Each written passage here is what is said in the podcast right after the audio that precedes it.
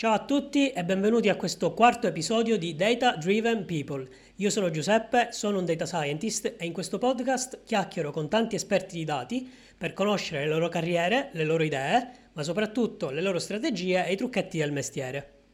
Oggi in collegamento abbiamo Costanza Balboni Cestelli, in qualità di Head of Business Intelligence and Analytics della divisione di Real Estate di Generali. Ciao Costanza. Grazie per Ciao. essere qui. Ciao Giuseppe, grazie a te. Prima di cominciare con eh, eh l'interrogatorio, ehm, apro una piccola parentesi per ringraziare eh, alcune persone, in particolare censuri cognomi Daniele DG, Gianluca C ed Enrico M per i messaggi di incoraggiamento e di apprezzamento che mi hanno scritto in privato, mi hanno fatto molto piacere e mi spingono, mi danno diciamo un po' di carica per continuare questo mio piccolo progetto e ovviamente ringrazio tutti i miei amici che mi supportano costantemente, quelli che conosco in presenza. Chiudo questa brevissima parentesi e ritorniamo da Costanza. Ehm, ti do subito la parola così ci puoi parlare diciamo, di te, di, di cosa hai studiato, ehm, della tua carriera e di che cosa ti occupi nel particolare in Generali. Ricordiamo che Generali è la prima compagnia di assicurazioni in Italia e credo anche la terza in Europa, ehm, però eh, ha anche molte divisioni, tra cui quella real estate, no? Eh, a te la parola Costanza, dici un po'. Allora, ciao a tutti, um, io mi chiamo Costanza, ho 30 anni e uh, da due anni uh, lavoro in Generale Real Estate. Generale Real Estate è uno dei più grandi asset manager d'Europa um, e uh, gestisce un portafoglio di circa 34 billion di immobili e in Generale Real Estate lavoro insieme al Chief Digital Transformation Officer nell'ambito dello sviluppo di soluzioni di data science ehm, da applicare appunto sul mercato immobiliare.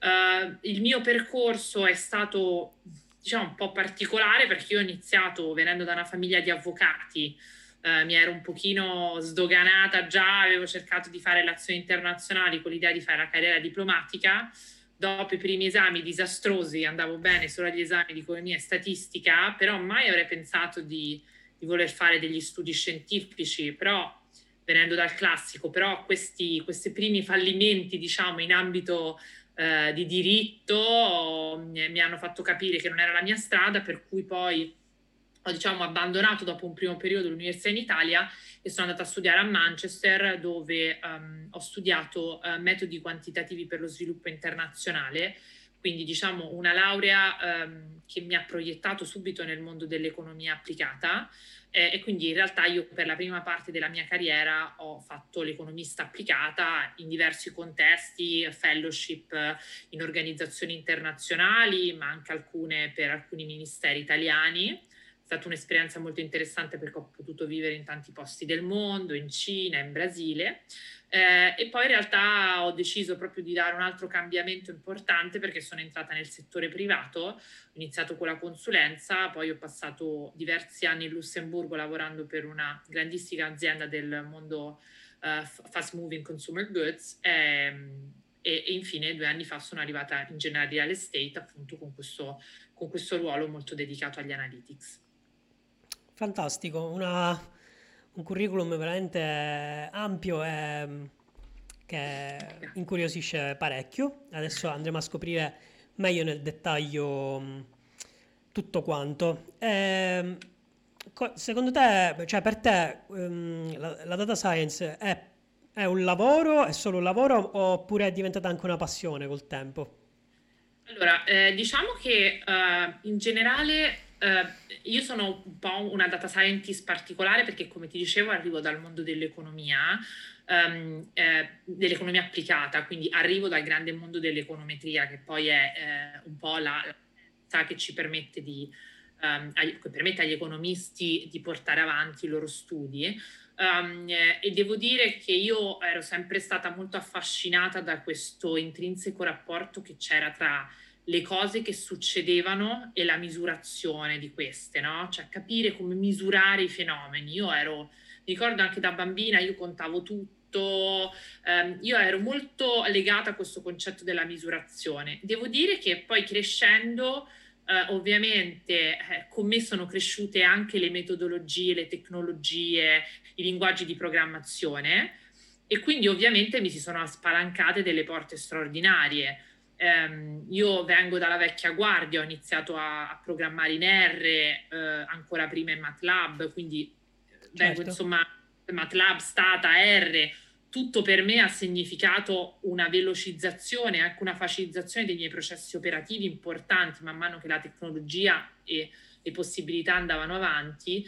Eh, e quindi chiaramente eh, tutto anche il mio lavoro è diventato sempre più pervasivo anche nella mia vita quotidiana. Io poi ho deciso a un certo punto di fare anche un Master of Philosophy presso l'Università di Pisa, un progetto molto bello che hanno in collaborazione col, C- col CNR um, in uh, Big Data Analytics and Social Mining e devo dire che lì uh, ho veramente capito um, tanto e da lì è nato anche un mio progetto poi imprenditoriale che è andato avanti per qualche anno uh, su un algoritmo che avevo, che avevo creato che si occupava dell'ambito HR però, quindi stiamo okay. parlando di un mondo diverso, um, che aiutava quindi attraverso un algoritmo di text mining che aveva questa particolarità del riconoscimento semantico aiutava ehm, eh, diciamo, i candidati a scrivere un curriculum eh, più interessante per, ehm, per, il, per, il, per, il, posto di lavoro a cui applicavano. Um, quindi sì, ti direi che da, da, un ambito di studio comunque molto amato poi è diventato sicuramente anche per me motivo di esplorare eventuali side. Mm, fantastico, quindi eh, diciamo che il master è stato un po' il cambio di passo, no?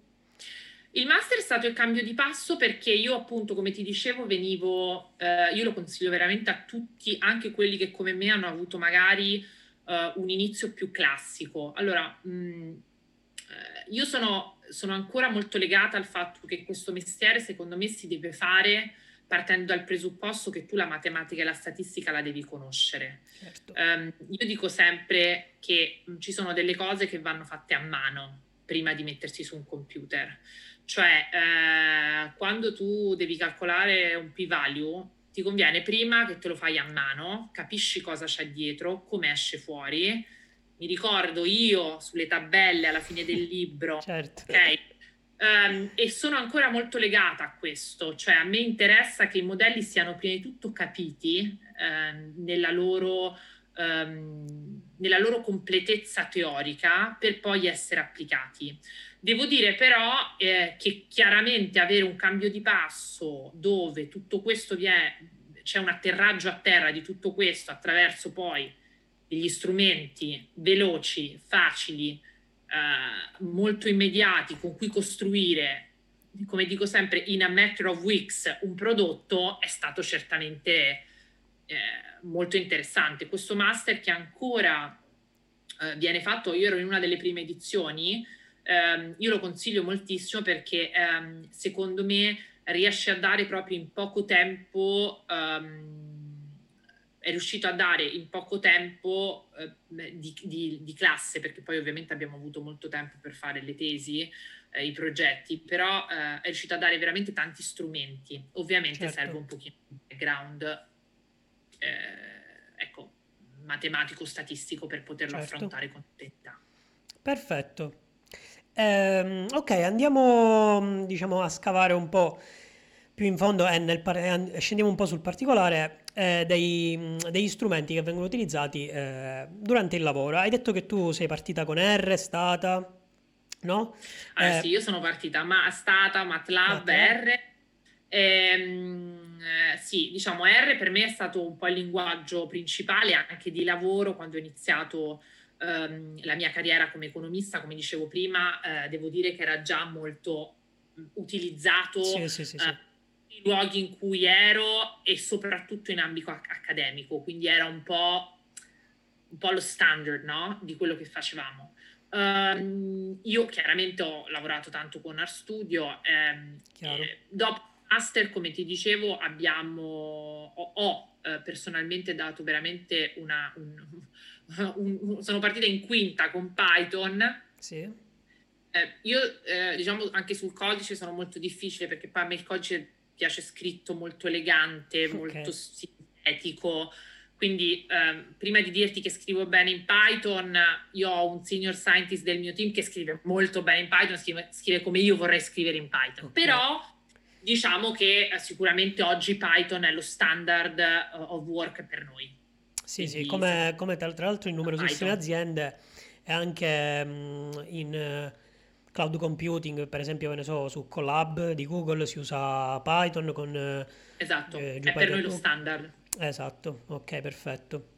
R sì, e chiaramente eh, noi R utilizziamo molto... Jupyter, Jupyter come notebook per, cioè personalmente uso Jupyter, però so che anche alcuni miei colleghi hanno fatto delle scelte diverse, però ecco, se vogliamo parlare di linguaggio, devo dire che oggi è imprescindibile Python. Sì, esatto, infatti anch'io mi trovo ad integrarlo perché anch'io, diciamo, da, sì, dall'inizio, da due anni a questa parte, comunque ho studiato R e sto continuando ad usare R anche al lavoro, ma comunque cerco anche di integrare Python perché so che è importante e mi servirà assolutamente nel prossimo eh, futuro.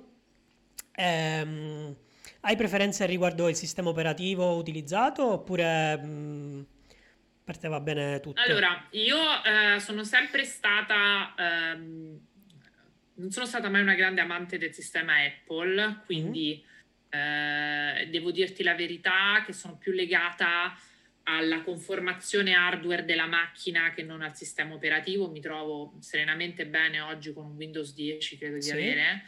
Eh, e sono molto più invece legata alla performance hardware della macchina, quindi ho solitamente macchine molto potenti. Ah, ok. Eh, preferisco ecco, privilegiare questo per permettere comunque di fare uh, anche produzione a certo. casa in locale senza bisogno di, di, altro e quindi ecco per me in questo momento mi trovo bene così. Diciamo anche lavorare in locale con una certa potenza Esattamente. hardware Esattamente. senza bisogno di ricorrere al cloud magari anche per progettini personali che comunque aiuta. Esattamente e anche perché comunque eh, molto spesso e qua poi magari ci torniamo dopo noi abbiamo delle fasi di grande sperimentazione, no? ci viene un'idea e dobbiamo subito un po' cercare di capire se funziona. Ecco, avere la possibilità di fare dei piccoli sviluppi in locale eh, in maniera molto agile per noi è importante, quindi sicuramente questo sì. Ok, sì, io sono del tuo stesso avviso, infatti anche ultimamente ho comprato un computer un po' più performante da usare a casa e poi diciamo, per le cose di, di, lavoro, insomma, si usa la tecnologia che viene messa a disposizione dall'azienda, dall'ente, insomma. Esattamente. Ok, ehm, tu sei una Head of Business Intelligence, giusto? Sì, eh, è corretto. Qual è il tuo ruolo? È un ruolo, diciamo, un po' manageriale oppure mh, mm, è sempre smanettone tanto quanto all'inizio? allora, ehm, allora, diciamo che io ci, ci siamo un team di quattro persone, uh, si tratta di un team di quattro persone diciamo che ci sono delle professionalità molto miste all'interno del mio team, nel senso che abbiamo sicuramente una componente ingegneristica importante e anche data science, ma abbiamo anche una componente di traditional research nell'ambito del real estate che comunque è fondamentale per portare questo knowledge no, del business all'interno di quello che facciamo. Um, in linea di massima ti direi che la mia posizione in questo momento è una posizione un po' a metà, forse un pochino uh, meno smanettona di quello che potete immaginare, nel senso che farei un, uh, un 70-30, diciamo. Um, okay. Chiaramente um, ci sono delle determinate progettualità dove sicuramente è richiesta una revisione e una presenza sullo sviluppo importante. Eh, sto parlando per esempio di tutti i prodotti proprietari che noi stiamo sviluppando internamente. Lì ovviamente magari ci sono dei lavori di sviluppo che vengono fatti da, da, dai data scientist, ma poi vengono tutti costantemente rivisti, discussi in maniera molto collaborativa, però sono diciamo uno sforzo comune. Okay. Quindi quando c'è magari da mettere anche un pochino le mani, fare delle correzioni, ma proviamo quest'altra cosa, ovviamente un po' di mani ce le devi mettere dentro. Certo. È chiaro che um, quando i progetti diventano tanti e c'è una produzione eh, più importante, un po' un'industrializzazione di determinati modelli, eh, è anche la gestione no, di tutto questo che diventa centrale per la buona riuscita di un progetto. Certo, eh, questa diciamo questo, questo passaggio, se vogliamo, durante la carriera avviene più o meno naturalmente o bisogna, non lo so, cercarla o avere una propensione per diventare, diciamo, per avere un ruolo più manageriale? Magari a qualcuno piace di più fare, diciamo, Secondo il me... manager. Allora, ehm, eh, tu hai centrato proprio un punto, secondo me dipende molto, perché io ho dei colleghi estremamente talentuosi eh, ehm, e che vogliono rimanere in un contesto operativo di sviluppo e, e non gli interessa in qualche modo, eh, come dire, ampliare eh, l'orizzonte su altre cose. Ed è una cosa rispettabilissima che assolutamente, certo. soprattutto questo mondo esiste, esisterà e meno male che esiste perché riusciamo anche ad avere accesso a risorse tecniche di grandissima esperienza, no? perché altrimenti i scientist sarebbero tutti giovanissimi e in certo. realtà tu non potrai avere accesso a, a persone con una maggiore esperienza. Direi che quando si comincia a fare questo lavoro in, dinam- in, dei, in, degli ambiti business, quindi si lavora per creare soluzioni che poi devono servire al business, tu passi un po' da um, un'ottica di sviluppo la mia cosina, eh, faccio funzionare il modello a un'ottica creo un prodotto. E credo che il passaggio sia un po' lì. Quando tu arrivi nell'ottica di costruire una soluzione che quindi deve essere tonda, deve avere tutti gli aspetti, non solo questo è un discorso che faccio sempre con il mio team, ma il punto è che io stessa mi ritrovo alcune volte un po' intrappolata no? nell'idea, poi ho fatto una roba pazzesca, funziona, la chiura è pazzesca, è robustissimo, ci potremmo scrivere un paper accademico, vai, usalo.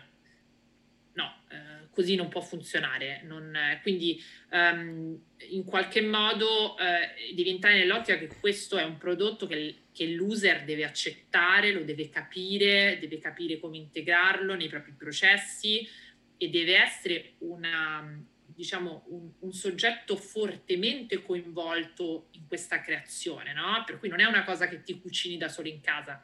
Credo che quando, secondo me, eh, dimostri di avere questa capacità di mettere tutti d'accordo intorno a un tavolo e di arrivare alla creazione di un prodotto che magari non è perfetto, ma risponde alle esigenze del tuo cliente, del tuo utente, allora credo che tu sia in grado poi di poter gestire anche um, un team in questo senso, che è ah. fatto da tanti tipi di professionalità. Certo, certo, fantastico.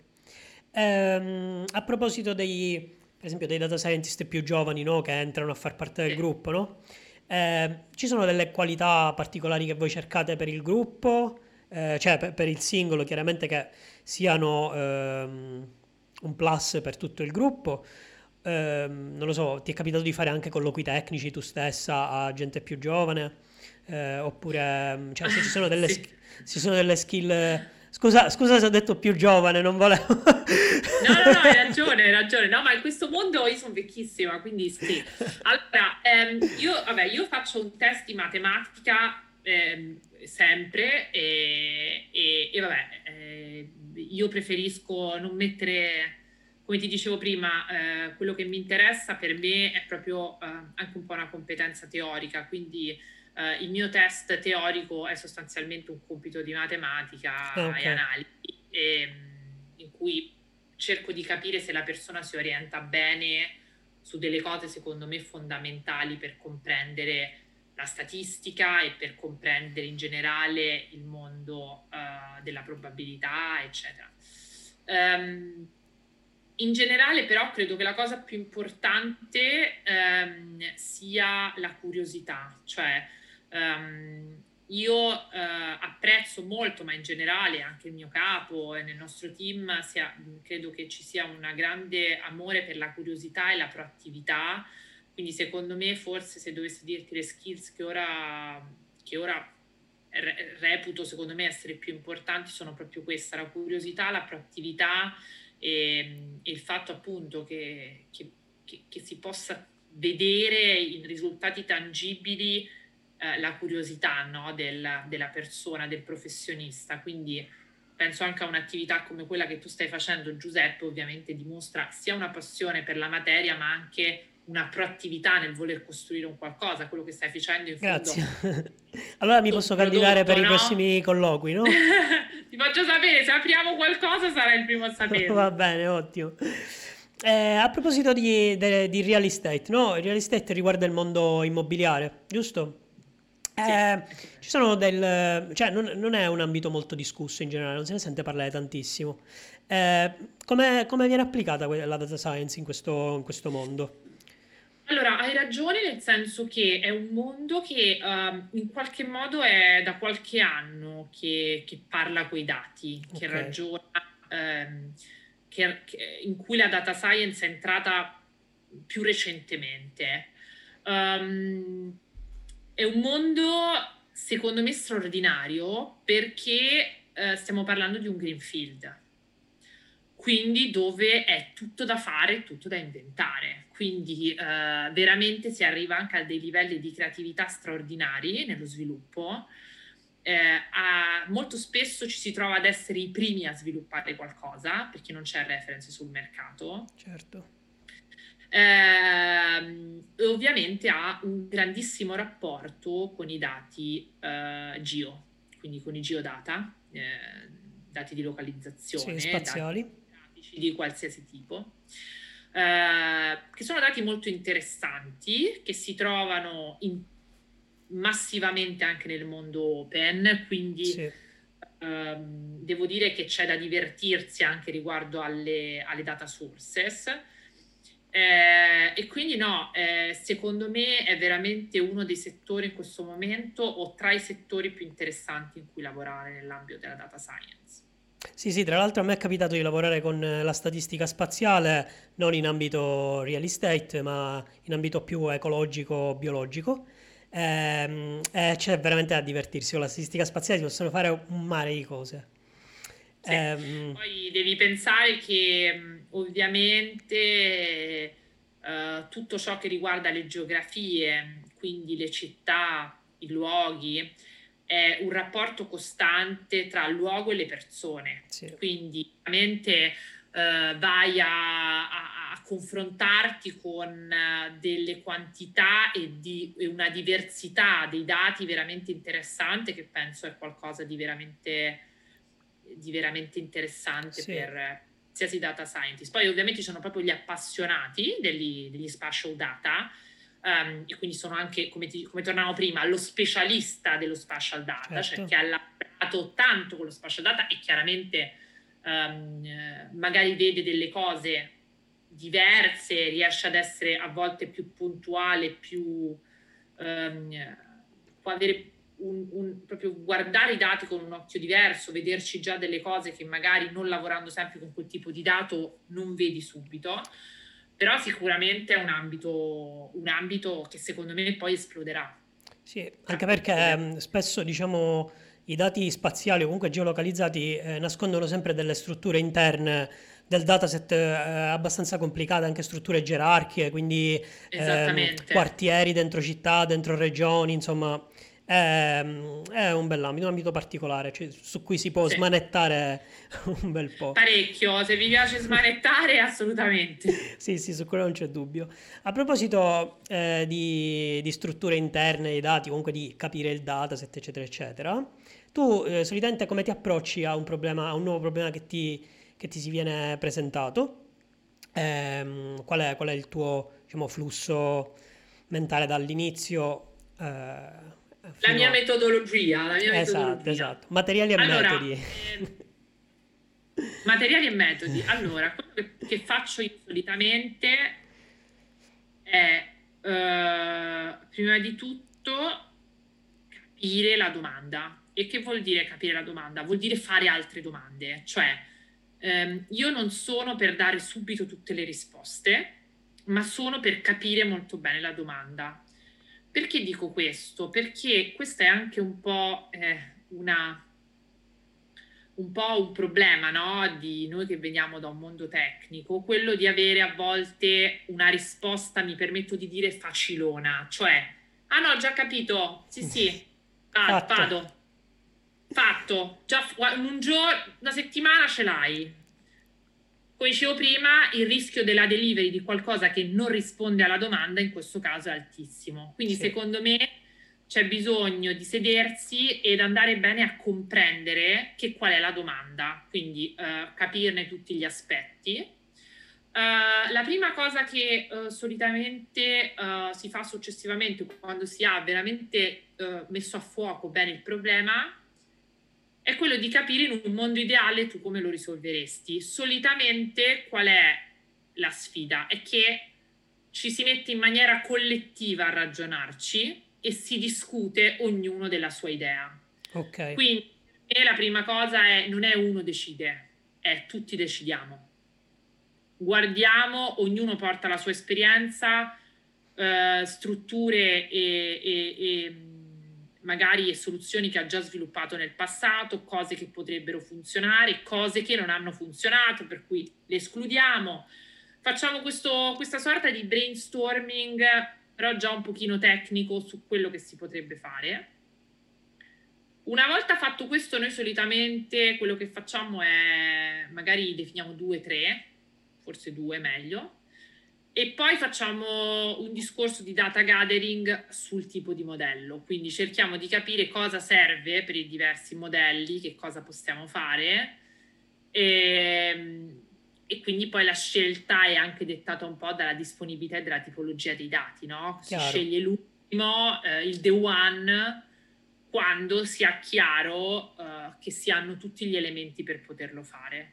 Da qui in poi parte una serie di sperimentazioni che molto spesso finiscono in un fallimento, quindi cioè nel senso che sono dei trial and error, che quindi ti possono far tornare indietro, ti possono far andare avanti, si cambia la fonte dati, decidiamo di fare qualcosa di diverso, eh, semplifichiamo di qua, mettiamo un po' a posto e finché non si arriva poi a un risultato, noi internamente abbiamo un po' la regola, che è quella comunque di produrre eh, tutti i modelli. Eh, con una diagnostica statistica molto severa, quindi vuol okay. dire che il nostro modello viene um, prima di tutto rivisto da, terza, da un terzo scientist esterno al progetto e quindi fa una revisione. In maniera da come... validare, diciamo, il framework. Esattamente, no? così come avviene con, con un paper, no? Certo, cioè viene visto da una persona terza.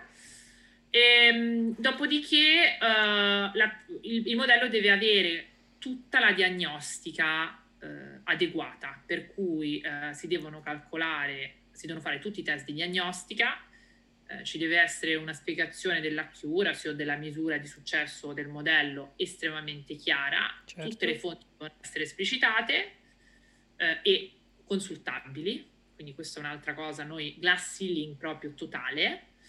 Eh, una volta che mo- il modello funziona, allora cominciamo intorno a quello a costruirci il famoso prodotto, perché poi alla fine quello è una parte di una roba più grande, perché poi quel modello deve essere integrato all'interno di un processo. Certo, perfetto. Eh, a livello di... Eh, parlavi anche di, di, metriche, comunque di accuracy. A livello di, sia di algoritmi che di metrica, eh, ci sai dire qualcosa? Per esempio, se ci sono nella tua esperienza degli algoritmi che ti hanno, ti hanno, dato qualche soddisfazione o comunque in generale danno soddisfazioni secondo sempre la tua personale opinione ed esperienza che eh, ovviamente è, è, un po' settoriale ma anche abbastanza generale dato comunque le tue, le tue esperienze. Allora in generale um, io credo che um, laddove le metriche sono metriche uh, continue quindi grandi metriche oggi sono prezzi, andamenti dei prezzi, andamento del mercato, quindi non abbiamo solo metriche di prezzo, magari abbiamo eh, metriche che riguardano la ricchezza, metriche che riguardano aumento o eh, decremento dei contagi, comunque metriche continue.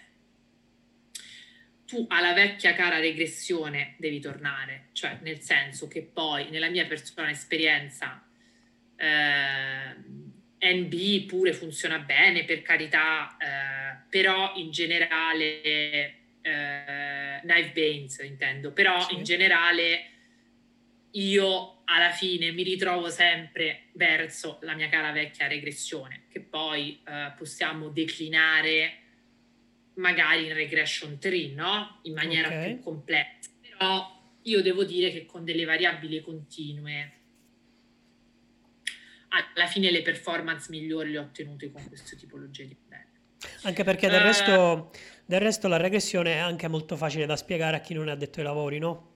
Perché diciamo la metodologia è oltre a quello, eh, oltre a quello, io sono proprio onesta, con le variabili continue con le quali mi sono trovata a lavorare fino ad oggi, mm-hmm. stiamo parlando di variabili numeriche, quindi con, con, variabili dipendenti numeriche che hanno ovviamente uno scope che va dal prezzo, ma come ti dicevo prima, anche dal numero, de- incremento o decremento dei contagi. Secondo me, alla fine, da un punto di vista anche di robustezza del modello, quella che funziona meglio, la mia esperienza è sempre lei. Poi dopo, certo. possi- appunto, dicevo, Nice Gains anche sì, abbiamo utilizzata, la, la, l'ho, l'ho utilizzata parecchie volte nella mia carriera, ma eh, ora ovviamente eh, si cerca di mettere il turbo, come ti dicevo prima, con dei regression tree sicuramente più complessi, Ovviamente bisogna sempre pa- pensare che tu arrivi alla regressione facendo una serie di trattamenti dei dati, no? Cioè, per esempio, noi siamo dei grandi utilizzatori di metodi di semplificazione, tipo la PCA, okay. cose di questo tipo. Qui um, io ti sto parlando proprio di modelli predittivi, in realtà certo. si potrebbe estendere questo discorso anche a tutti gli algoritmi di data cleaning e data preparation che poi ti portano all'input, no? Certo. Uh, eh, sì, questo per il supervised learning. Per l'unsupervised learning in generale io ho lavorato, come ti dicevo, uh, con, con, la classificazione per il text mining, però io rimango una grande amante del, degli algoritmi di associazione tipo Market Basket, io li adoro. Okay. Eh, secondo me sono eh, veramente super potenti e uh, sono game changing soprattutto in tutto il mondo del marketing consumer. Quindi uh, ho magari in questo momento, data la mia specializzazione, a utilizzarli più frequentemente, ma rimangono secondo me degli algoritmi validissimi e che trovano tantissimi uh, field di applicazione. Secondo me, ecco, eh, gli algoritmi di associazione sono molto meno utilizzati di quelli che dovrebbero essere. Ok. E, io invito anche gli ascoltatori che ci stanno ascoltando, che magari siete all'inizio, uh, ma di provare l'applicazione oltre magari quello che c'è scritto sui textbook, no? Allora i, il, il market basket, il famoso esempio dei pannolini di Walmart, sì, fico, ma ci sono tantissime cose. Pensate agli algoritmi di associazione che potrebbero essere applicati in tutto il mondo della prevenzione eh, nella prevenzione e gestione della manutenzione per le macchine industriali. Cioè come anche solo due variabili come, non so, la vibrazione e la velocità o il surriscaldamento possano poi essere inserite all'interno di un, di un algoritmo um, di associazione per riuscire a capire quando accadono certe cose. Mm-hmm. Certo. Un'idea, poi ragionateci. Va bene, ottimo. Eh, invece una domanda che mi piace particolarmente, che è, mm. per agire diciamo con eh, la cosiddetta via negativa, cioè gli errori che sì. si fanno spesso e dai quali hai imparato, magari che hai fatto anche tu, eh, è come diciamo evitarli, non farli, no? Cioè è meglio sapere quello da, spesso quello che non si deve fare piuttosto quello che si deve fare. Eh, dimmi, dimmi un po'.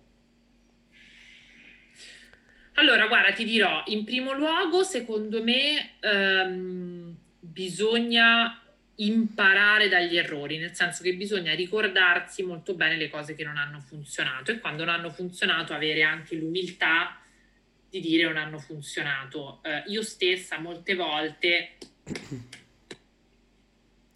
insiste finché okay. eh, si insiste finché proprio poi devi dire eh, no. Eh, la prima è questa, la seconda eh, io parlo sempre eh, da un punto di vista di business è quella veramente di mettere al centro eh, l'utilizzatore. Chi, per chi è, cosa ci devono fare. Se sbagli questo, puoi costruire il modello più fico del mondo, ma se non lo usa nessuno non serve a niente. Quindi certo. ehm, cercare di mettere veramente al centro non la soluzione, ma chi la deve usare. Perfetto. Ok, invece a livello, questo a, prescindere diciamo dalla, dalla tecnologia, dai linguaggi, potrebbe anche essere quello, però eh, secondo te qual è una cosa che nella nostra disciplina pensi che venga sopravvalutata, ma che per te non è molto utile in generale? Chiaramente queste sono considerazioni personali, eh, possono variare, quello che può essere importante per te può non essere importante per altri, eh, non, non c'è, c'è una, una cosa completamente soggettiva. Allora, io credo che bisogna stare molto attenti ehm, a, ad essere, eh, come dire, ehm, onesti con le aspettative, cioè che cosa voglio dire? Eh, tu oggi molto spesso senti le parole artifici- intelligenza artificiale associati, eh, insomma, a dei processi assolutamente fantasmagorici. Uh, quindi io sono sempre molto scettica invece. Io quando si parla di big data vado subito a vedere se sono veramente big data quelli di cui parlano, sono okay. dati banalissimi, ma che vengono detti big data perché boh, forse è figo dirlo. Uh, per cui linea di massima direi um, avere umiltà nel modo in cui... Quindi eh, non vorrei dire che la data science è stata sopravvalutata, no, la data science cambierà eh, in, secondo me il mondo nei prossimi 50 anni, veramente tutti i processi saranno fortemente pervasi. Sì. Sicuramente è stata inflazionata nell'ultimo periodo, que- se ne parla molto anche per questo, ma non è detto che sia appunto sopravvalutata, magari è veramente... Però secondo me, ecco, bisogna sempre cercare di capire quando l'hype eh, è corretto e quando l'hype magari è frutto di un, di un marketing. Non so se mi sto spiegando, sì, cioè sì, bisogna sì. cercare nel nostro ambiente la sostanza. Um, molto spesso quello che mi trovo è eh, ecco, più dei titoloni di marketing, eh, eh, più cose di questo tipo. mi permetto di dire eh, non solo in Italia, eh, cioè non è un problema nostro, è proprio un problema internazionale ehm, e, e, bisogna stare un po' attenti invece alla sostanza che c'è dietro. A me mi capita ogni tanto anche di parlare con magari con dei, dei, dei supplier no? di servizi di machine learning, magari in conferenze o in altri tipi di eventi. E come ti dicevo prima, per esempio, io mi rendo conto che tante società questa, questa trasparenza su come è fatto il modello, qual è la diagnostica del modello, qual è la reale accuratezza, quali dati ci sono dietro. E allora sai, allora lì vale un po' tutto, no? Io ti, rega- ti vendo qualcosa, però poi io non so neanche cosa sto comprando, per cui non lo so, quello secondo me è un qualcosa su cui bisogna cercare di lavorare tutti insieme, nel senso che si deve andare verso anche una proposta, parlo anche delle start-up di sì. sostanza, non okay. solo di... Di hype, eh, di... Esatto. Ok. E invece qualcosa che pensi che venga snobbato, ma che, ti, ma che invece ti è molto utile? A parte la regressione, che ultimamente viene snobbata parecchio. io sono old school, te l'ho detto, io sono molto school. Eh, no, io direi che, uh, da, quindi uscendo un po' dal mio dal, dal mio orticello, diciamo, eh, quello che dico è eh, cerchiamo, eh, come dire, cerchiamo di guardare, come dicevo prima, al cliente in maniera diversa, quindi eh, non dico che oggi viene snobbato perché non lo posso dire, anzi sempre di più la data science è integrata, è nata per esempio la grande figura del business translator che trovo una cosa che organizzativamente ha grandissimo senso, quindi si è deciso di dire tra i tecnici e eh, il cliente c'è un qualcuno che ha una preparazione per portare quello che fa lo sviluppatore al cliente. Certo. No?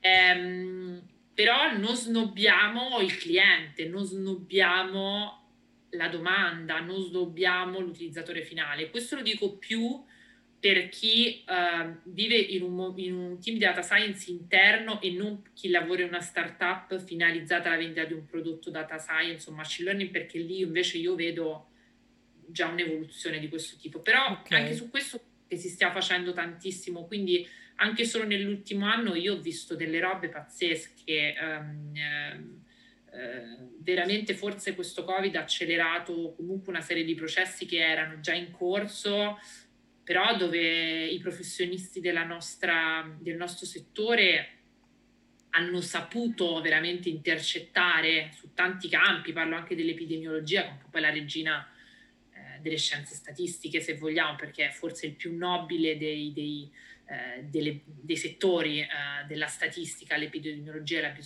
eh, insomma, la statistica legata alla salute, sì. ehm, che so, hanno saputo veramente interpretare e guidare in maniera importante. Quindi ehm, io dico sempre che ci dobbiamo rendere un po' meno tecnici e un po' più orientati al business, questo è un po' un mio mantra. Okay. Eh, però forse qui direi che ci dobbiamo un po' concentrare come field.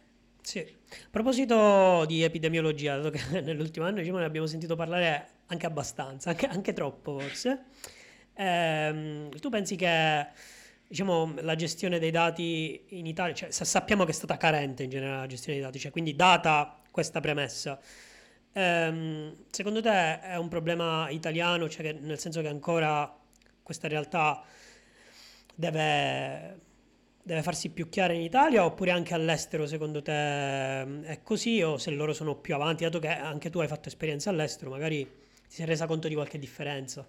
Allora, diciamo che c'è una disparità, eh, devo dire che il problema del, dei dati, della trasparenza, degli open data, dell'accesso dati è, ehm, insomma, è, un tema di discussione, direi, internazionale ed è, ci sono enormi disparità tra paesi. Okay. È inutile nascondersi dietro, eh, dietro un dito. Eh, io credo che tutto ehm, rientri dentro quel grande mondo so, diciamo, facciamo due categorie di dati, i dati privati e i dati pubblici. Se parliamo di Covid parliamo di dati pubblici, per esempio. Um, abbiamo visto la fatica che abbiamo fatto per averli su GitHub con degli scarichi quotidiani, ma io non... Uh, sono sempre un po' cauta, uh, a, tra virgolette, a trovare dei colpe, io sono più concentrata a capire perché non ci sono questi dati e questi dati non ci sono perché la mia idea, ma anche quella che un po' empiricamente ho potuto constatare, è che purtroppo in Italia ancora molto gira sui pezzi di carta, quindi la digitalizzazione stessa di molti dei dati non c'è, non certo. è lì. Poi abbiamo un grande tema di integrazione delle piattaforme, no? Per esempio, Uh, mi sono interessata ecco, nel mio tempo libero adesso di questi dati sul Covid, eh, perché ovviamente come penso tanti di noi ci siamo messi a fare due o tre modellini in casa, ma perché insomma è un po' la nostra natura, no? Sì. Um, ed ecco, quello che ho trovato è che eh, le regioni hanno dei sistemi tutti diversi su cui inserire i dati, che nessuno si parla con l'altro ed è tutto molto complicato quando poi si deve fare una sintesi, no? Sì, per cui verissimo tantissimi errori. Eh, insomma, eh, secondo me prima di parlare di dati si deve parlare di processi pubblici sì. e di come la trasparenza sull'intera value chain, in, parlo in termini di, proprio di, di, uh, di accesso all'informazione, quindi digitalizzazione, paperless, eccetera, non si può più prescindere, cioè non, ora bisogna farla. L'Inghilterra, che è un grande pioniere in questo, devo dire che ha una capacità di, di, raccolta e di disseminazione dei dati che è sconvolgente, cioè tu oggi parlo sempre di Covid, vai a trovare veramente il dettaglio per borrow diviso per fasce d'età, per patologie, cioè arrivi ad una granularità dell'informazione, Notevole. l'unico modo in cui lo puoi fare centralizzando tutto e digitalizzando tutto. Sì, sì, è l'infrastruttura quella che è da migliorare in pratica, perché una volta che c'è quella poi mi risulta molto più facile. Anche i processi, Giuseppe, perché sì. sei l'infrastruttura, ma ancora richiedi il pezzo di carta del notaio in cui ci sono una serie di informazioni, queste informazioni poi rimangono su quel pezzo di carta. Sì, alla fine restano lì e saranno irrecuperabili tra qualche, cioè dopo qualche giorno probabilmente, sì. Ehm, ottimo. Eh, cioè, in realtà non è ottimo, era un intercalare. eh, ok, mentre mh, mm, hai per esempio dei libri da consigliare che non siano per forza tecnici di, statistica, chiaramente di data science, ma anche delle letture interessanti, saggistica, ma anche romanzi, che tu pensi che ti abbiano aiutato in qualche modo nel tuo percorso? Eh... Allora, ehm, io ti direi, guarda, eh, me ne ero segnata qualcuno qua. Eh, quello che forse mi sentirei eh, di consigliare, eh, perché secondo me è un, um, diciamo, è un testo che aiuta una serie di ragionamenti sul discorso che facevamo prima, quindi del, del metterci uh, un po' al servizio no, del business, di capirlo, è Data Science for Business. Ok. E, e secondo me è, è, è di, Foster, di uh, Provost e Fawcett. Secondo me è un buon manuale sia per chi non ha idea di che cos'è la data science, ma anche per chi uh, è un data scientist tecnico. Ok. Cioè, qui a questi due estremi. Perché secondo me, uh, attraverso degli use case, ti fa capire come la data science impatta dei processi e quindi ti fa capire quella famosa relazione che secondo me ci deve essere tra utente eh, e algoritmo sostanzialmente, che è molto importante. Ok, perfetto.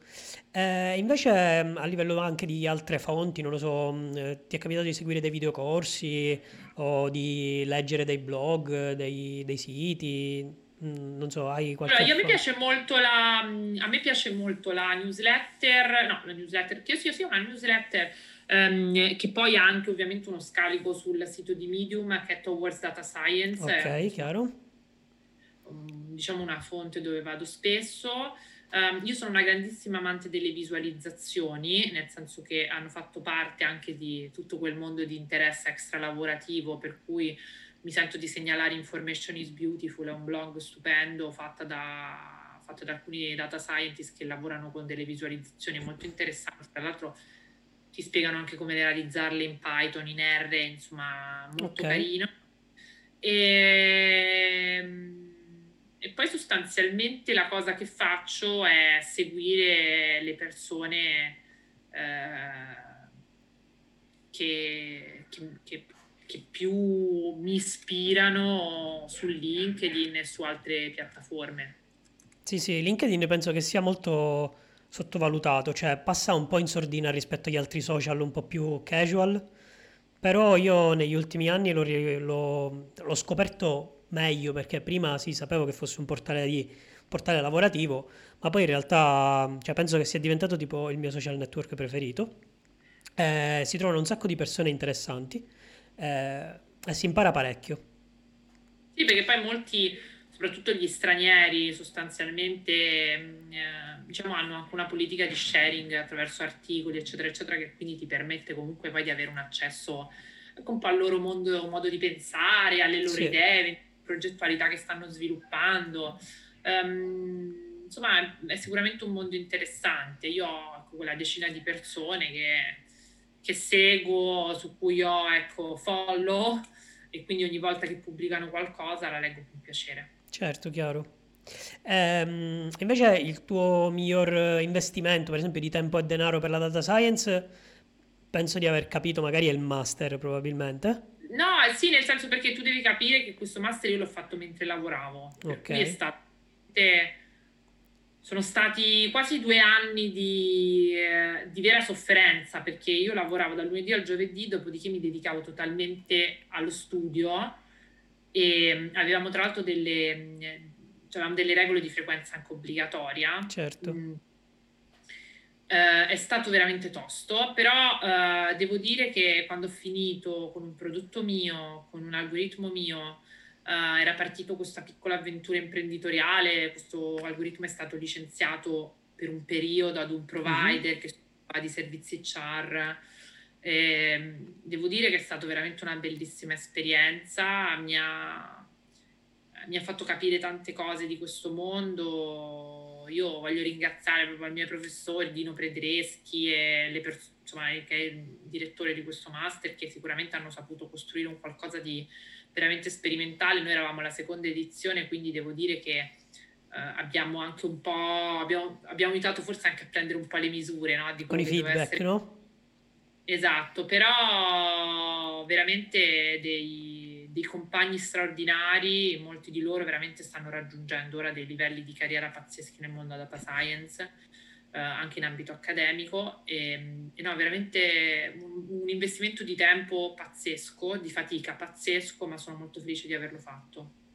Ottimo. Eh, questo diciamo è un tipo di come dire, un tipo di apprendimento formale, no? Cioè, fatto da professori, eh, comunque eh, erogato da enti come università, insomma, business school.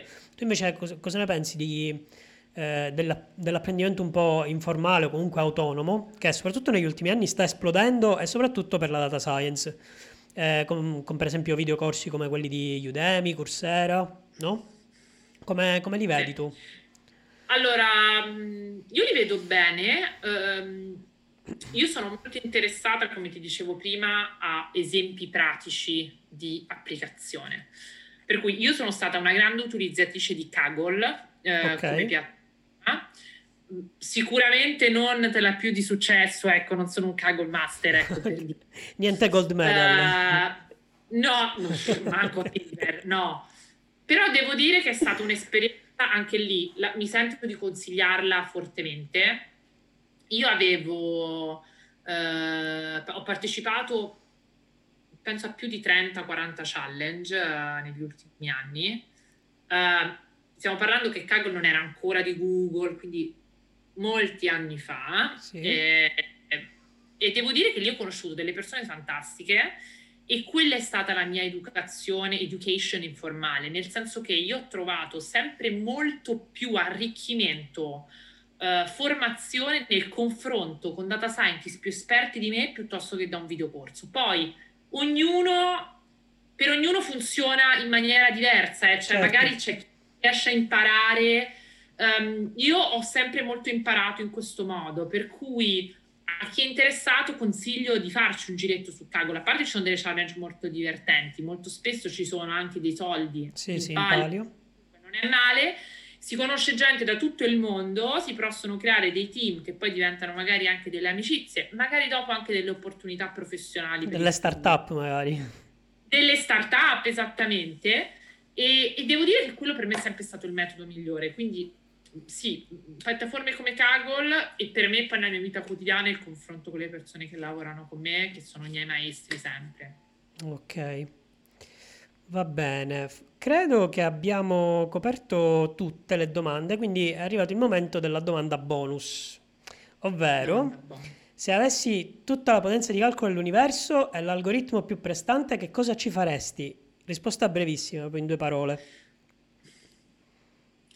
cercherei di capire perché, cioè, quello che mi interesserebbe capire è perché questo virus colpisce così differentemente le diverse persone. Quindi quello forse non mi serve la, compu- la forza computazionale più forte dell'universo e l'algoritmo più performante, forse mi servirebbero i dati giusti per capirlo eh, forse in questo momento questo potrebbe, cioè se avessi, potessi fare qualcosa, forse in questo momento eh, sarebbe quella la, la, sfida che proverei a capire, come mai questo virus ha una reazione così diversa, scusami, in persone sostanzialmente a volte simili. Ok, ottima risposta, tra l'altro molto attuale. eh, allora abbiamo, abbiamo finito questa chiacchierata. Prima di salutarci volevo faccio la marchetta da youtuber, eh, quindi, quindi se vi è piaciuta questa puntata mettete mi piace, commentate, condividete il video. È stata una puntata molto interessante come le, le, precedenti. Tra l'altro ci saranno anche altri ospiti, potete controllare la lista degli episodi anche futuri eh, nel mio sito web.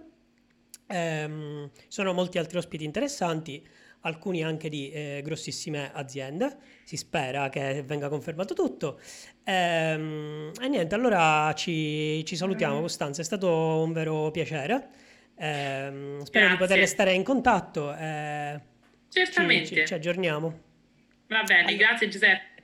Ciao. Ciao. Oggi avete ascoltato Giuseppe Dejan Lucido e Costanza Balboni Cestelli.